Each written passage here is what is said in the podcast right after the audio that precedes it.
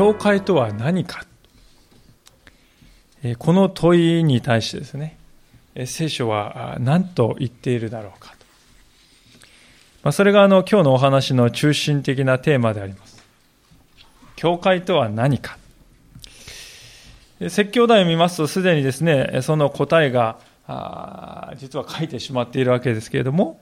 教会はキリストの体であると。これがあの聖書が言うところでありますで皆さんもですね、えー、クリスチャンになるとき、あるいはなってから、教会はキリストの体ですよと、ねえー、言われて、えー、教えられてきたと思うんですね。で、しかし、この教会はキリストの体であるとこう言われて、えー、見てですね、えー、この言葉は、まあ、分かったような、分からないような、まあ、そんな気がするですね、教えではないかと思うんですね。まるでこう、教会はキリストの体やらとね、全問答のようなですね、感じだなと感じる方もいるかと思うんです。なかなかこう、わからない一つの原因はですね、キリストが頭であるということがなかなか理解できない。そしてもう一つはその頭であるキリストと体である教会の関係がわからない。一体どういう関係にあるのか。まあ、それがピンとこないので、教会はキリストの体なんですよと言われても、まあ、なんかこう分かった気がしないわけですね。ですので今日はご一緒にですね、キリストが頭である。そして教会はキリストの体であるということがね、どういうことなのかということをご一緒に二つのことを学びたいと思うわけでありますが、ではまずその二つのうちにキリストが頭であるというこの大きなテーマについて学びたいと思うんですけれども、ま、そこであの、初めに申し上げておきたいんですけれども、実は今日の、先ほど司会者の方に読んでいただきました20節から23節にはですね、実際にはこの3つのことしか語られていないということを知っていただきたいと思うんですね。いろいろなことが書いてあります。しかし、もともとのこの原文の言葉でここを見ますと、主たる動詞というのはですね、3つしか出てこないんですね。えー、主たるその三つの動詞というのは、神を働かせたということ。そして二番目が神は従わせたということ。そして三番目が神はお与えになったということ。神は働かせた。神は従わせた。そして神はお与えになった。この三つのことが中心なんだということです。で、この3つの動詞にはですね、それぞれそれを貫く2つのこの横の思想があるわけですね。それが先ほど言いました頭であるキリスト、そしてキリストの体である教会というのが、この3つのですね、動詞を貫くようにして語られている。まあ言うなれば皆さんね、3本ソーセージがこうありまして、大体ね、串をこう2本通ってね、繋がっているっていう、そういうイメージですよね。で、まずですね、今日はその第一の動詞の働かせた、神は働かせたという、その中心的な部分を見たいんですけども、20節の冒頭にこのように書いてありますね。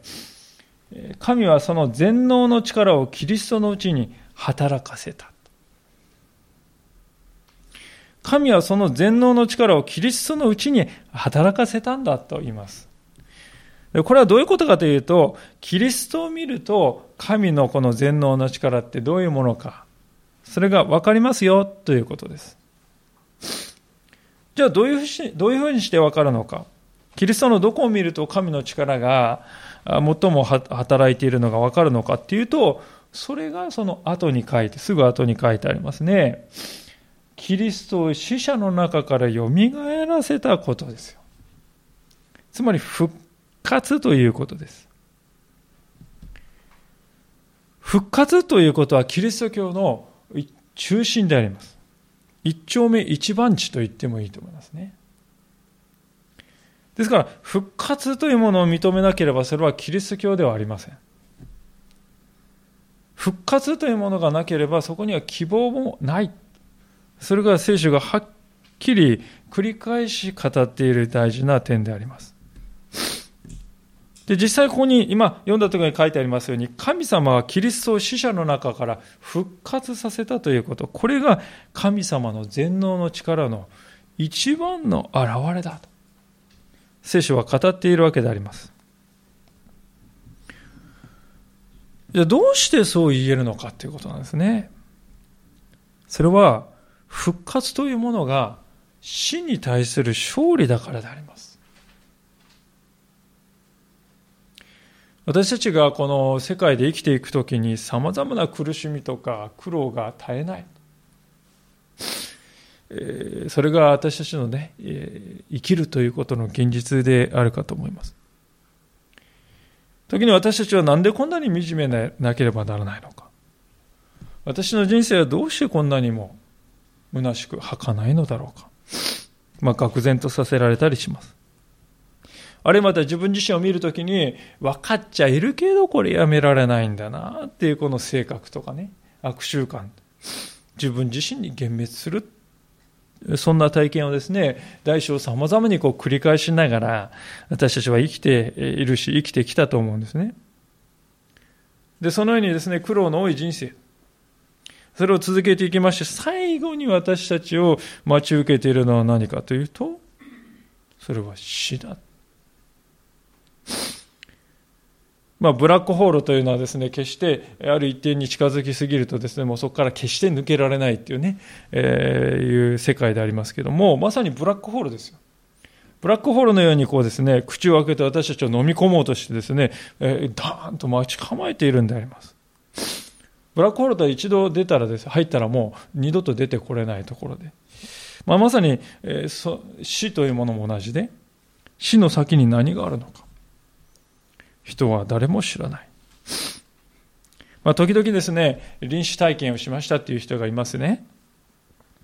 まあ、病室でですね、家族が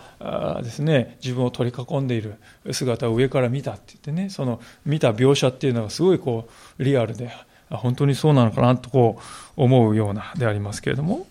まあ、仮にですね、そういう臨死体験というものが、まあ、全くありえないわけではないと考えたとしてもですよ。しても臨死体験をしてまた命が戻ってきた人はやがてしかし数十年後にどうなるかというと再び今度は本当に死ぬ死ぬわけであります。今度ばかりは後戻りはできない。ですから言ってみれば全ての人は一人も例外の一人の例外もなく死という牢獄牢獄にすでに囚われている。でその先に何があるか。誰も体験してきた者はいない。ですから、言ってみれば私たちは死という敵が待ち構えている分かってるんですよね、誰もが。で私たちは100%必ず負ける。そういう運命、それが私たちの先にあるって分かりきっているわけですよね。しかし、キリストは歴史上初めてこの死という敵を打ち破って勝利されたわけです。キリストのこの勝利というのは、あの、先ほど言った臨死体験した人のようにですね、一時的にこう死んでいたけど、はっとこう、息を吹き返してですね、でしかしまた数十年経ったら死んで、本当に死んでしまったという、そういう不完全なですね、復活じゃないですね。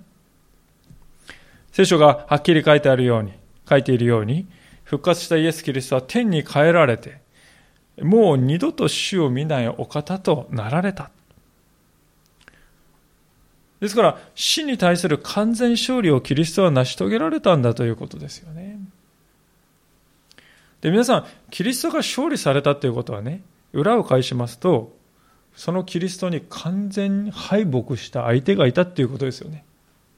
キリストが勝利するんです。その背後ではキリストに完全に負けた、完全敗北した、そういう相手がいたわけでありますよ。その相手こそ悪魔、と呼ばれている存在であります。私たち人間はですね、そもそもなぜ死ぬのかっていうね、これは一つの重要なあの哲学的な人生の問いだと思う。なんで死ぬんだろうか。でそれは聖書が言うところによれば人間というものが自分に命を与えてくださった神から離れていった。そして悪魔に従うようになったがゆえだと理由を解き明かしております。で、これはですね、自動車に例えると分かりやすいと思うんです。自動車というものがですね、動き続けるためには、絶えず絶えずガソリンスタンドにね、来て、えー、補給しないといけますよね。で、それを怠ると。いや、自分はガソリンスタンドに行かなくたって、どこまでも行けるんだって言って、こう、給油することなくずっとね、何百キロも離れ続けていくと、どうなるかっていうと、当たり前のことですが、必ず、絶対確実に、必ず止まるんですよね。もうこれは、あね、幼稚園の子供でも分かることです。ガソリンを入れ続けなければ、いつかは止まるんだ。ですから、神から離れていくということは、その行く末には止まるんですよね。つまり死が待っているということなんであります。だから人は死ぬんだ。悪魔がですね、初めから狙い、狙いっていうのはまさにそこにあるんですよね。神様が創造された中で最高傑作であった人間というものをですね、破滅に追い込んだ。まあ、それはですね、まさに神様の創造をですね、台無しにしてやるってことですよね。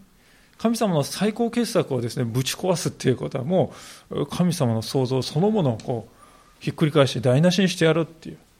それが悪魔の初めから願っていたことであります。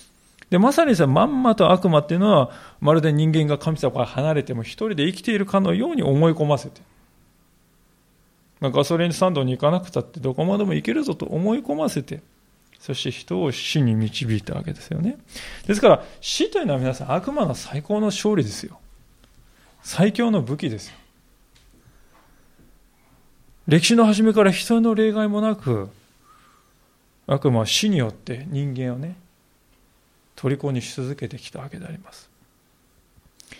そこに来てしかしイエス・キリストが蘇られた時にこの悪魔の勝利であるはずの死が完全に粉々に打ち砕かれてしまいました。悪魔の最大最強の武器であるこの死というものを完膚なきまでに役立たずにしてくださった。もはやですから、その最大最強のですね、武器をこぼれた、これね、壊された悪魔っていうのは私たちに何の力を持ってないんですよ。だってそうですよね。私たちに一番えー攻撃、死よりも強い攻撃ってないですよ。で、その死がもうキリストによって打ち破られたんですから、もう悪魔が私たちに何ができようかっていうことなんで、牙を抜かれたライオンのようにな状態に今はあるということですよね。確かに私たちの肉体はこれまで犯してきたその罪のゆえに、やがては一度死を免れはしない、免れる、あごめんなさい、免れることはないわけですけれども、しかしその先には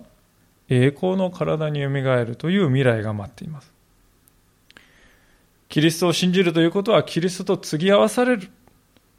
そしてキリストと一つにされる。ですからキリストが蘇られた時に、私、蘇られるということは私たちも蘇る。復活する？そう聖書が約束しているからであります。ですから、キリストの復活というものは神の偉大な勝利であります。人間を救う神の救いの計画が成就した瞬間、それはキリストが復活した時であります。だからこそ復活というのは皆さん、神の全能の力の一番重大な現れなんですよね。神の勝利の現れです。ですから、それがキリストにおいて表された。キリストを復活させたそこに神の偉大な力があるんだよ。というわけでありますね。ですから復活というものは私たちが未来ねどうなるかっていうのをあらかじめ示してくれたんですよ。イエス様を信じるあなた方もあのイエス様復活したのと同じようになりますよはっきり分かる形で示してくださった神様からの証拠であります。復活にはしかしもう一つ重要な意味があるということを知っていただきたいと思うんですそれは、今まで復活というのは主に私たちのね、対してメリットの話をしてきましたけれども、復活ということを通して、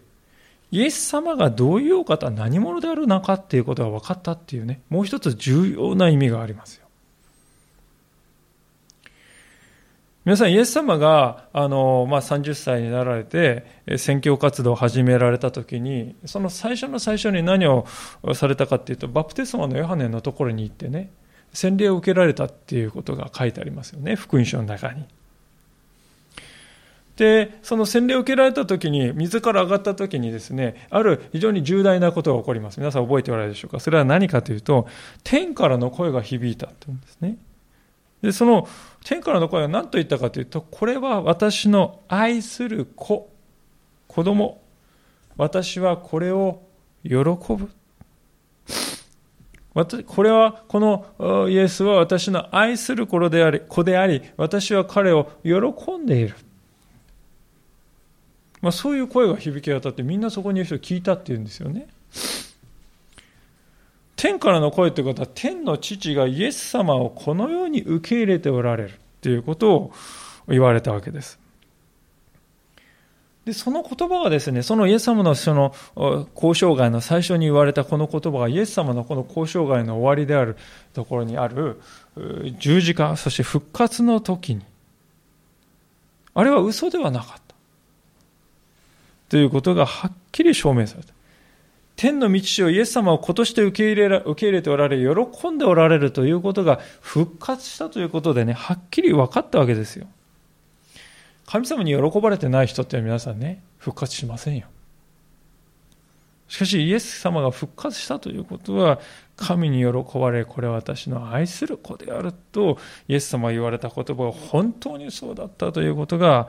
明らかになったということなんですね。ですから復活ということを通してイエス様がずっと主張してこられた私は神の子であると。それが本当にそうだったんだね。証明されたんだということなんですね。イエス様のアイデンティティっていうのは明らかになったということです。さらに復活を通してイエス様は主であるということも証明されたと思います。ぜひ考えてみていただきたいんですが、先ほど来お話ししましたように、死というものはですね、私たち人間が何千人束になってもですね、到底打ち勝てない最大最強の敵であります。人間である以上ですね、この死という敵にですね、勝利する者は誰もいないんですよ。ところがイエス様はその死を打ち破られた。するとどういうことになるかというと、イエス様に太刀打ちできるものはもう宇宙のどこにもいないということじゃないでしょうかね。つまりイエス様が死を打ち破ったということは、イエス様こそ究極の王であると。すべてのものの上に立つ主であるということですね。ですから復活という出来事の中にはこれほど重大な意味があるわけであります。だからこそ、今、先ほど読みしましたこの20節では、神の全能の力の働き、えー、神はその全能の力をキリストのうちに働かせた。それはどういうふうにして一番表されましたか？それはキリストを死者の中に蘇らせるということにおいて、神の全能の力は現れたんですよ。とこう聖書は言っているわけであります。ではですね、この復活されたイエス様っていうのは今どこにおられるのか？それがこの20節の後半のところで書かれていることなんでありますが、20節の後半の天井というところから読みしますが、天井において、キリストを天井においてご自分の右の座につかせて、すべての支配、権威、権力、主権の上に、また今の世ばかりでなく、次に来る世においても唱えられる、すべての名の上に高く置かれましたと、こう聖書は言います。復活されたイエス様は今どこにおられるんですか？それは神の右の座についておられますよと言いますよね。皆さん、右の座っていうのはここでとても大事だと思います。一段下の座じゃないんです。下々じゃないんです。右の座っていうのは同じ高さです。つまりイエス様が神様との右の座についたってことはイエス様は神様と同格っていうことなんです。天の父なる神様とイエス様は、この本性において全く同じ全能なる神なんだということなんです。それが右の座ということの意味ですよね。つまりイエス様は神と等しいお方として、天の座についておられるというんですね。ですからそのことを考えますときにですね、それ以下のいろいろな存在と比べたらもう圧倒的にイエス様が上にあるお方であるということがわかるんだと思うんです。ですから21節で、すべての支配云々の上に置かれた、イエス様が置かれた、座した、座った。まさにそれはある意味では当たり前のことであります。で、大事なのはですね、このことがですね、一体どのようにしてわかるのかっていうことなんですよね。天で行われていることは私たちはこの目で見ることはできませんので、ある意味でしかし、信仰によって受け止めるしかないんですけども、しかし、それだけではない。はっきりと私たちがですね、イエス様は天で置かれて、神の右の台についておられるということははっきりわかるところがありますけれども、ことがありますけれども、まず第一のその証拠というのは、イエス様が復活した後に、天に昇っていかれたということが聖書に書かれているからであります。一箇所開けていただきたいんですけども、使徒の一章の6節というところをお開きいただけますでしょうか。エペソの手紙から150ページぐらい前に戻っていただきまして、えー、使徒の働きの一章の6節からのところを読ませていただきたいと思います。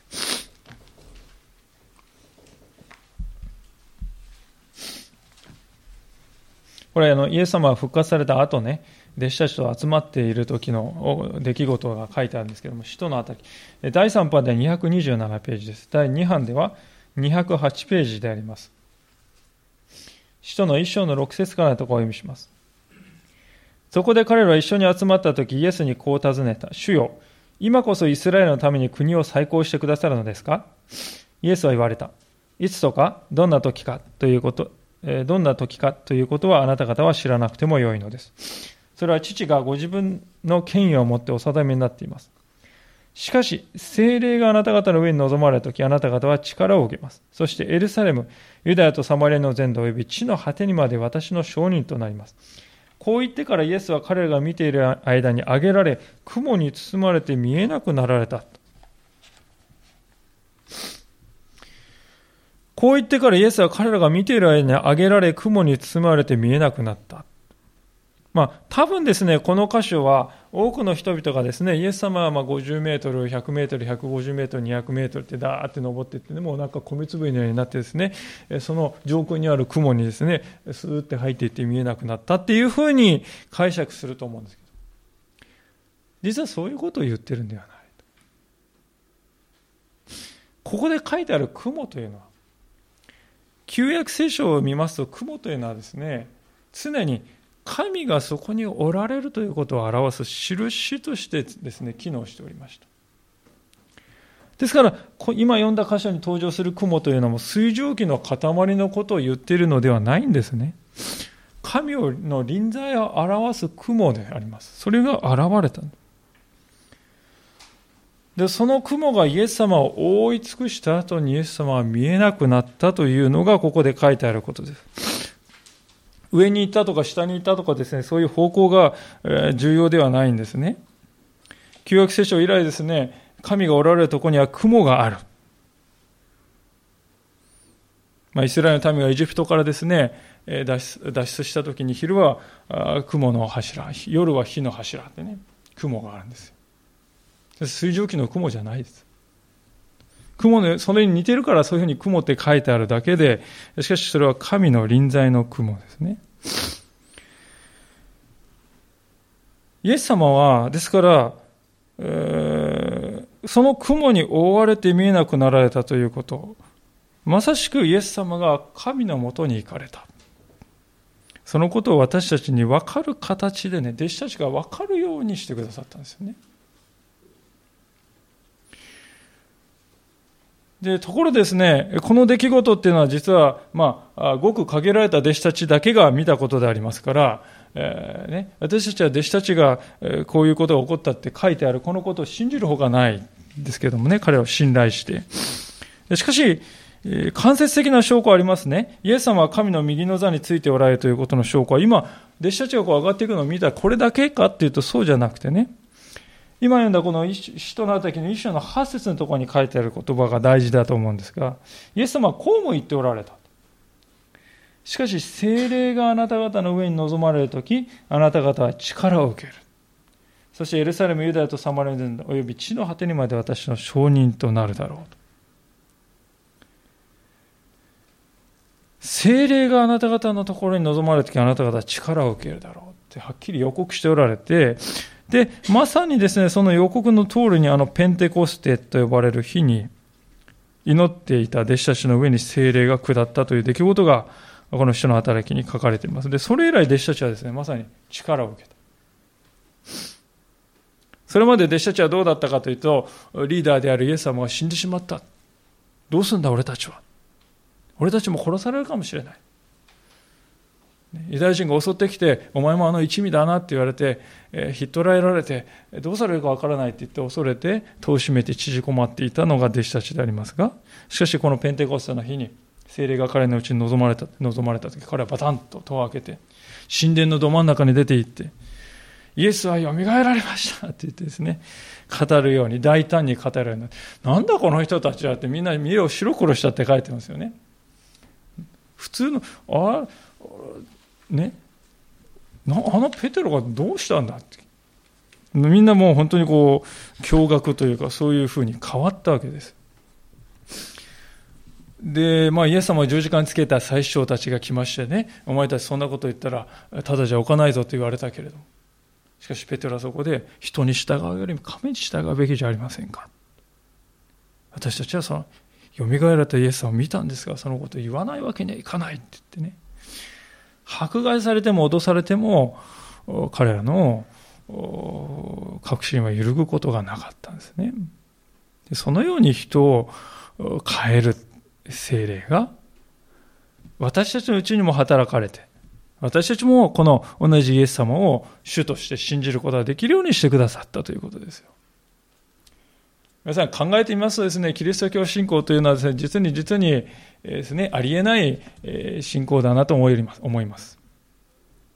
精霊が私たちにですね、納得させてくださらなかったらですね、死人の中からの復活だとかね、そういう話どうやって信じられるんですか？理性とか学問の力で追求して、それで、だけでですね、イエスが救い主であるとどうやって信じることができますか？精霊が、もちろん理性は大事ですが、その理性に相まって精霊が働いてくださるからこそ私たちは、ああ、本当にイエス様は救い主なんだと信じることができるようになったんです。で、この精霊を送るよっていうのがイエス様ね、予告しておられました。で、その精霊がまさに下ってきたと。それ自体イエス様はですね、天におられて天からその神の清い霊を送ってくださった。そういう権威を持っている。ね、ただの人間とか、ただの天使とかにできないですよ、こんなこと。神の御座にの右についておられるからこそイエス様はそこから神の霊を私たち、精霊に豊かに、精霊を豊かに私たちを送ってくださったわけです。ですから体験的にもね、私たちイエス様が天におられる。神に等しい座についておられるっていうことはね、体験的にも知ることができますよということなんです。で、イエス様はそのように天の王座についておられるから私たちは安心できるんじゃないですか。安心してイエス様に寄り頼んでいいんだなって思えるんじゃないでしょうか。なぜかっていうとね、天の王座っていうのは永遠の王座だからです。エペソジェの手紙に戻りますけれども、一章の21節の最後で何と書いてあるか。それは今の世ばかりでなく、次の、次に来る世においても唱えられる全ての名の上にキリストを高く置いたと。今の世ばかりではなく、次に来る世においてもキリストは高く置かれているってことですね。私たちのこの世っていうのは永遠のものでありませんね。この世がしかしたとえ終わりが来るとしても人が自分の愚かさのようにこの人のように滅びが来るとしても、それでもイエス・キリストの王座は、その後に来る新しい世においてさえ、微動だにしない。永遠に続くんですよっていうことですね。これは本当に私たちにとって慰めではないかと思いますね。この世の中の人々は、やがては必ず失われていく儚い世の王位というものを血眼になって追い求めております。しかし本当の王位というものは決して失われたり、コロコロ変わったりね、えー、この間あの人だったと思ったらもう次の人に変わっちゃったとかね。これは本当の王位じゃないですよね。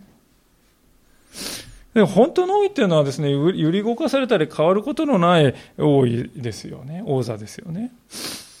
それは、で、この世のものって常に移り変わってなくね、いきますから、この世のものっていうのは本当の王座なわけじゃわけがないですよ。天の王位こそ本当の王位だと。ですからまさにイエス・キリストはそういう王位に疲れたっていうことね。聖書は私たちに教えてくれてる。本当にこれは、そういうことを私たちは売り頼んでいるんだなということは、慰めである、あり、励ましだと思うんです。で、ここまでがですね、冒頭で述べました3つの動詞がありますと言いましたね。神は働かせたという動詞の言っていることがここまでで書かれていたわけですよね。で、次はですね、第2の動詞が22節の神は従わせたという部分ですね。これはちょっと短い、すぐパッとあっさりと書いてありますけれども、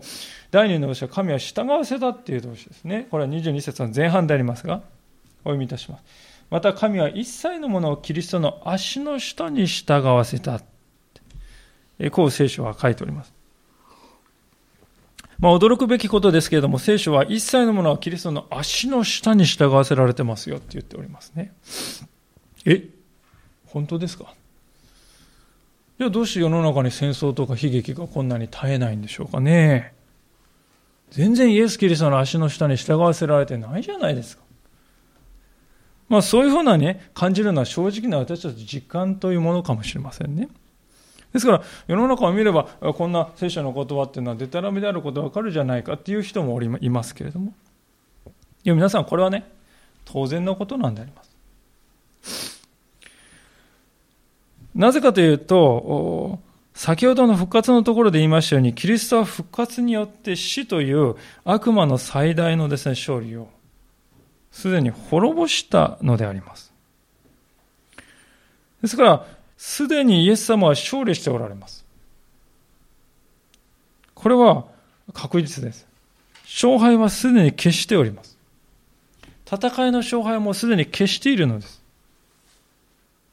キリストのが復活したということはそういうことなんです。将来勝利するんじゃないですよ。もう勝利してるんですよ。で、皆さん、すべての人がこの話を受け入れているかということが問題になりますね。ここが非常に重要なポイントだと思うんです。イエス様が復活されたということは皆さん歴史がひっくり返るような事件ですよ。転換点なんです、歴史の。神の救いの計画はここに極まったというですね、頂点に達したっていうもう劇的な時なんでありますが、で、問題はですね、そのことを認めないし、受け入れない人々が実に多いんだということなんです。そんなバカな話あるわけないじゃないかと。イエス・キリストは王だと。あの十字架について殺された輩が王だというのかっていうのは、まあ、ローマ人の認識ですしね。当時の。で、今でもそういう、ね、人が多くおられます。そんなことは認められない。で、代わりにじゃあ誰が王かって言って、私が王だとね。人生の王は、私の人生の王は私なんだ。私が全部決めるんだ。まあ、多くの人々は依然としてそのように考えているんじゃないかと思います。まあそこまであからさまに言わない人もいると思いますけども、じゃあそういう人はどういう状態かというと無関心だと。興味ないです。自分にはまあ関係ないですね。まあ間に合っております。残念ながら多くの人々はそう思っているわけでありますが。しかし、本当にそれでいいんだろうか聖書は私たちに訴えております。自分はどこから来てじゃあどこに向かって生きているんだろうか。自分の行く手に必ず待ち受けているところのこの死というものに対して私はふさわしい備えをしているんだろうか。とこれって人間にとって一番大事なことじゃないでしょうかね。しかし人間はこのことによって実にちぐはぐであります。受験勉強とか就職活動とかですね、婚活とかにはもう死に物狂いで取り組んでおりますよね。しかし皆さん、肝心要の命って何なのか生きるってどういうことなのかその終わりで自分はどれを、どのようにそれを全うするのかという、そこには真剣に取り組まないんであります。で、なんでそういう状態に人はなっているかというと、それはね、まさしく人々は神を忘れてきたからですよ。自分がガス欠になりかかっている。このままアクセル吹かせば必ずガス欠になると分かっているのに、相変わらずアクセルを吹かし続けている。作り主を忘れて自分の道を突き進んできたことに人は気づかないでいる。で神様はこういうような人類を前にしてですね、一体どうすればよいのかというのが、今度は神様の側に突きつけられた問いだったと思うんですね。イエス様は勝利されたということをすでに申し上げました。イエス様の完全な勝利ということを今ですね、今現時点で完璧に表したかったらどうなるんですか？イエス知るかっていうそのようなですね、神を忘れて自分勝手に生きてきた人間をこう、一掃するしかないですよね。そうはしない。なぜか、それは主は世を人を愛しておられるかであります。一人でも多くの人々が私が十字架で成し遂げたこの救いに帰ってきてほしい。私のもとに帰ってきてほしい。父がですね、宝刀息子をですね、今か今かと帰りを待っておられるように神様はこの時代を忍耐しておられるということです。ですから今という時代はその神の忍耐の真っ只中にあるのだということです。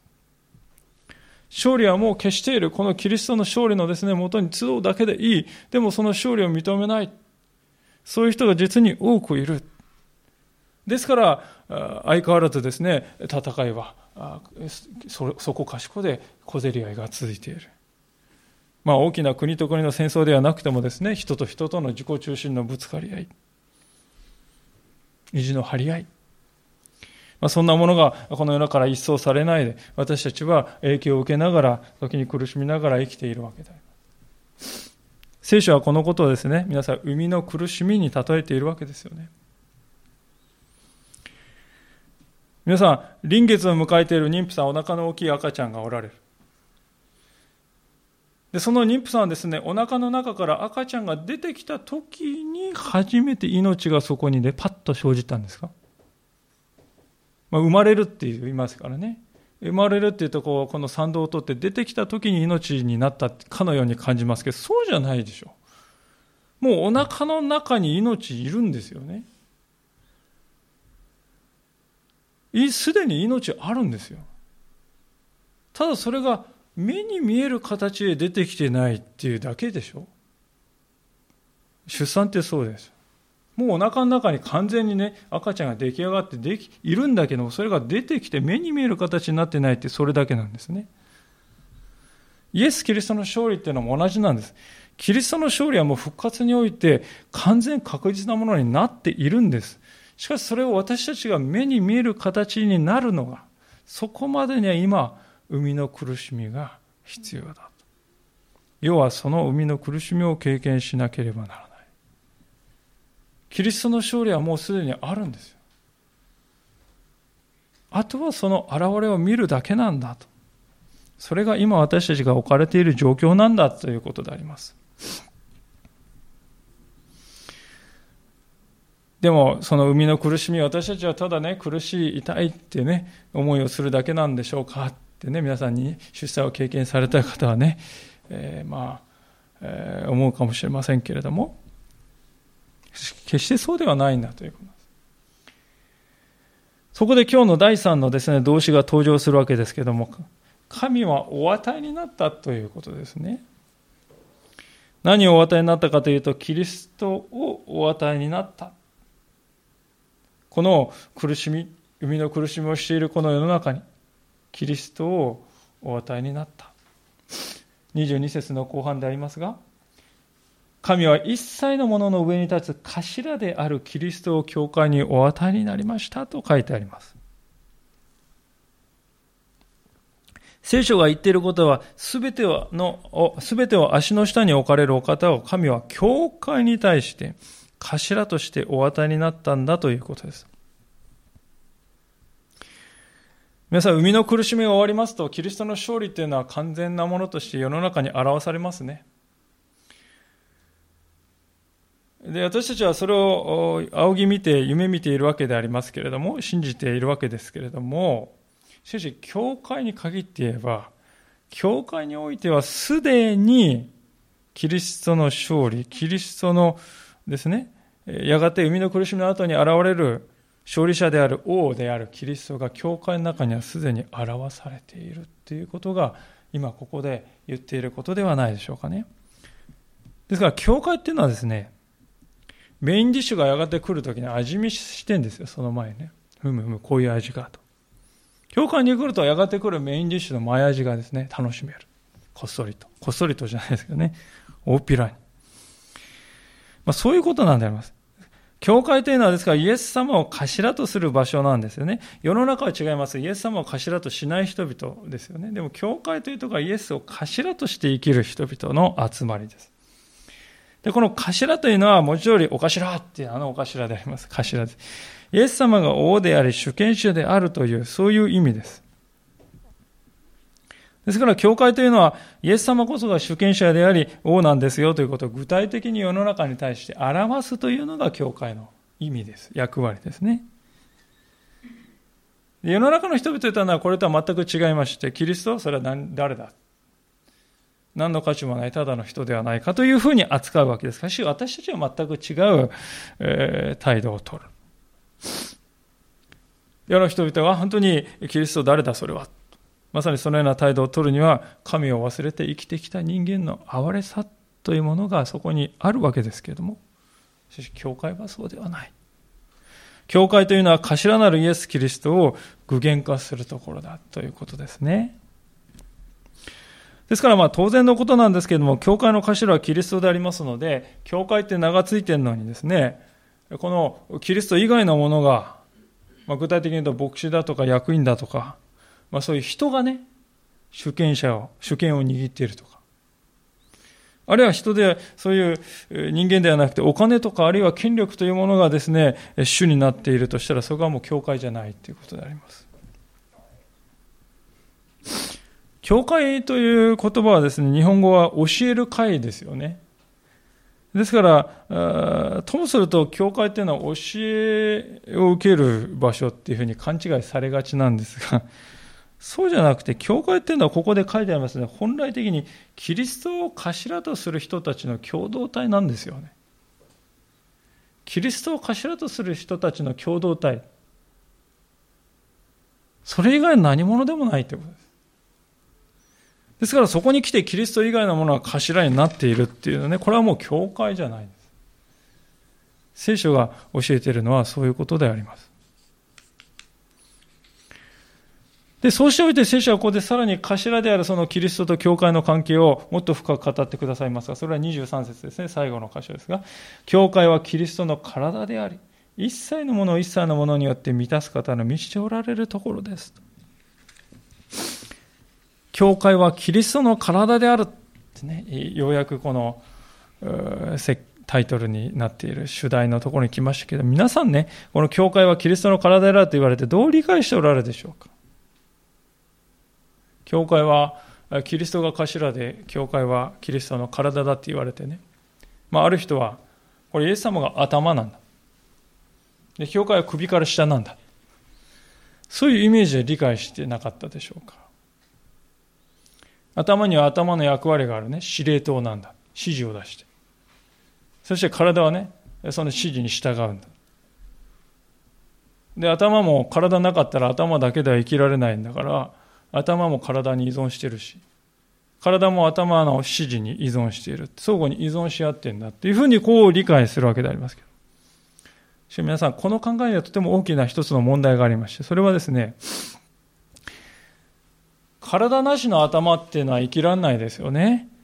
えー、心臓からこう供給、血液が供給されないと生きられないです。ですから、教会なしのイエス様ってこれは不完全なんだよっていうことになっちゃうわけですね。イエス様も私体ではないと意味ないんだから私たちに依存してるんだっていう話になってしまうんですが、これは皆さん、今この箇所が聖書が言っていることと全然違っていると思うんです。というのは、今読んだ23節後半に何て書いてあるでしょうか？キリストは一切のものを一切のものによって満たす方だと言っていますよね。私たちがキリストの不足を満たして差し上げるんじゃないんですよ。キリストが私たちの家計を満たしてくださるのであります。まあ、日本ではですね、神棚にご飯をあげる、お水をあげるって言いますそれはある意味で神の必要を人間が答えて差し上げるってことですよね。逆なんです。キリストが私たちの家計を補い、満たしてください。キリストが私たちに必要な全てのものをくださるので、私たちがキリストに依存しているのであります。ですから、キリストが頭で、私たちは首から下なんだという、この、そういうイメージは聖書が言っていることではないと思いますね。じゃあ一体何を言ってんですか？そこが大事ですか？キリストが頭である私たちが体であるということは何を言っているか？それはキリストが全ての源であり手段だということを言っているわけであります。キリストこそが教会の主人頭なんだということを言っている。頭と首から下の関係に言っているんではない主人、その主人が愛した体。ですから聖書はですね、別の箇所でキリストとこの教会の関係をですね、花婿と花嫁に例えております。あの、アダムが皆さん、エヴァがですね、妻となったエヴァを神様は最初に連れてこられた時、アダムはエヴァのことを何と言いましたか？私の骨からの骨、肉からの肉だと言ったんですね。神様はそんな二人のことをですね、彼らは一心同体となるって言われましたね。キリストと教会の関係はまさにそういうものだと。キリストにとっての教会というものは我が身のようである。夫が妻を愛し、妻を守り、妻の必要によったそれ全てのものを与えてこれを愛するように、キリストもまた教会をそのように愛し、教会を満たしてくださるお方だ。それがキリストが頭であり、教会はキリストの体であるということの意味なんだということですね。ですから、聖書は教会はそういうキリストの密しておられるところなんだというんですよね。キリストが満ちておられるところなんだと。いや、これはすごいことを言うなと思いますよね。なぜかというと皆さん、教会というのはキリストが目に見える形で具体化しているところなんだよって聖書言ってるわけです。ですから、教会の存在意義っていうのは何かというと、キリストが隅々まで満ちているかどうかってこれにかかってんだよっていうんですね。教会に来てキリストと出会うことができますか？キリストを知ることができますか？キリストにある満たしを味わうことができますか？それはいつの時代も変わることのない教会の定義なんだよ。そういうわけであります。いかがでしょうか、皆さん？皆さんにとって教会、これは何でしょうか？神様は教会を通してキリストを世に表そうとされたのです。要は生みの苦しみをしている。勝利はもうある。キリストの勝利は復活によってもう定まっている。妊婦さんのお腹の中に赤ちゃんがすでにいるようにもうそこにいる。あとはそれが世に生まれる。出てくるのを見るだけだっていうこの時代です。この時代に生みの苦しみをしているわけですよね。ですからこの世の中に混乱や痛みは絶えないんだけど、でも神様はそこにも教会というものをこの世に置いてくださって、そこに来ると、先取りできる。やがて来る世界を先取りできる。それが教会なんだということです。皆さんはそういう教会の一員とされているんだということなんであります。教会の、そんな教会の頭はキリストです。皆様ですからこの頭に日々結びついておられるでしょうか？もしかすると私たちは世の頭の人たちとの結びつきの方が強いなと感じる方もいるかもしれませんね。でもイエス様はもう皆さん復活されたんですよ。死を打ち勝って、死に打ち勝って勝利されたんですよ。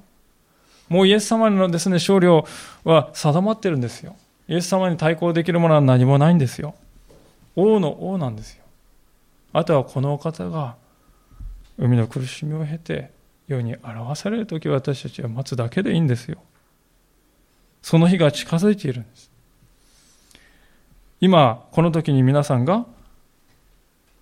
教会においてできることはあるいはまた神様皆さんに期待しておられることは何でしょうかもう一度深くそのことを心に思い巡らして歩んでいきたいと思います一言お祈りいたします